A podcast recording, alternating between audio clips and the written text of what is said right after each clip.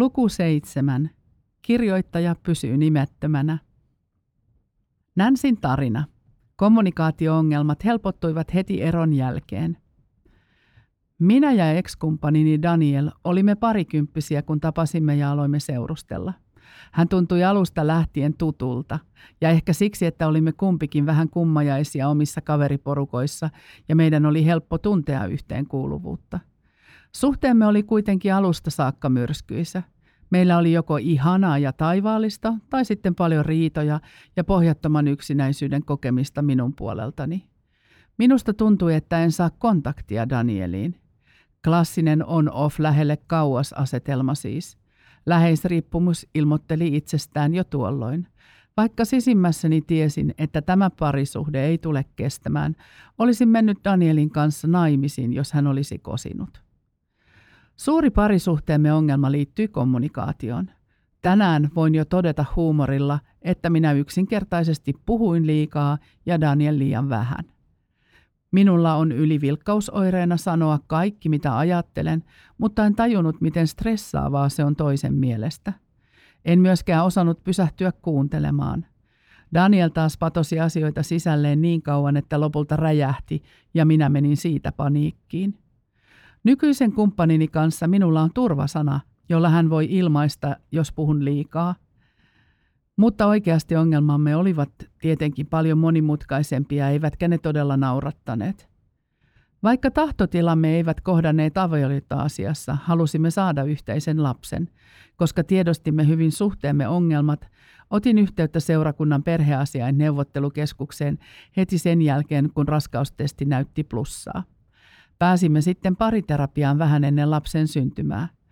Vanhemmuus lisäsi motivaatiota opetella kommunikoimaan paremmin. Väsymys ja valvominen kuitenkin pahensivat riitoja ja riitelimme tosi paljon vauvavuoden aikana. Aloimme myös puhua erosta lähes heti lapsen syntymän jälkeen. Kummallakaan ei oikein riittänyt vielä rohkeutta ja voimia eropäätöksen tekemiseen. Nyt ymmärrän, että meidän suhteessamme vaikutti traukemia aivan liian syvällä siinä vaiheessa. Tajusin, että en odottanut Danielin kosintaa romanttisesta rakkaudesta, vaan lähes riippuvuudesta käsin. Meillä oli myös addiktioita, jotka olivat emotionaalisen läheisyyden tiellä. Tietenkin suhteessa oli myös paljon hyvää, kuten ystävyyttä ja huumorintajua, mutta lopulta kiintymyssuhdemallimme eivät vain sopineet yhteen. Kun Daniel halusi enemmän vapautta ja minä läheisyyttä, odotimme koko ajan, että toinen muuttuisi toisenlaiseksi. Osallistuin läheisriippuvuudesta kärsivien vertaistukiryhmään samoihin aikoihin, kun lapsemme oli puolitoista vuotias. Ryhmästä tuli käännekohta minulle ja koko perheelle.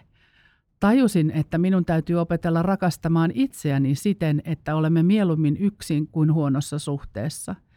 Tajusin, että minä todella voin erota ja että se on mahdollista. Eron jälkeen. Eropäätös oli meille kummallekin helpotus. Muistan vielä päätöstä seuraavan päivän. Olin helpotuksesta niin euforinen, että pelästyin olevani maaninen. Olin kuitenkin ihan vaan onnellinen. Olin vuosien varrella unohtanut, miltä onnellisuus tuntuu. Kun minun ja Danielin suhteesta poistui paine onnistua ja pysyä yhdessä, meidän oli heti helpompi kommunikoida – Fokus siirtyi meistä kahdesta ja meidän ongelmistamme vanhemmuuteen ja lapsen asioista sopimiseen.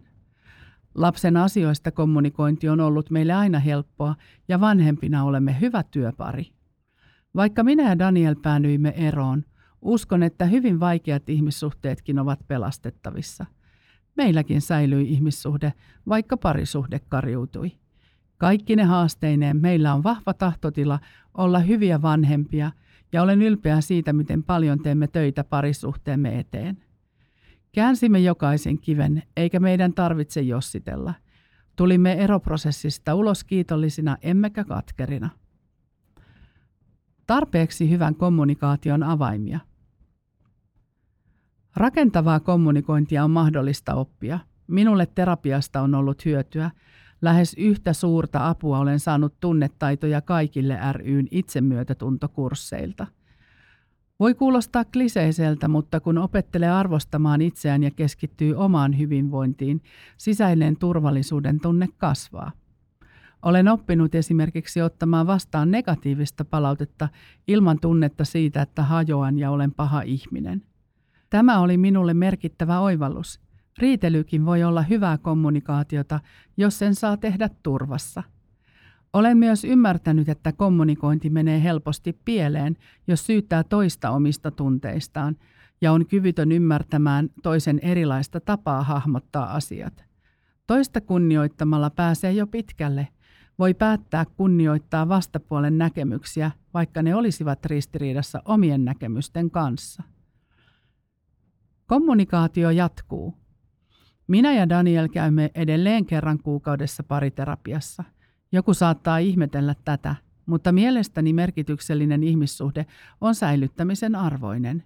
Ja haluamme käydä vaikeat jutut läpi, ja sitähän Daniel minulle on, merkityksellinen. Olemme tunteneet 13 vuotta. Hän on lapseni isä ja minulla on nykyään kuin ystävä ja veli. Sitä paitsi meillä kummallakin on suuri tarve olla parempia vanhempia kuin mitä itse saimme kokea lapsina. Sanoisin, että meillä on nykyään enimmäkseen turvalliset välit vanhempina. Voimme viettää luontevasti aikaa yhdessä. Saatan esimerkiksi yöpyä Danielin luona lasta hakiessa.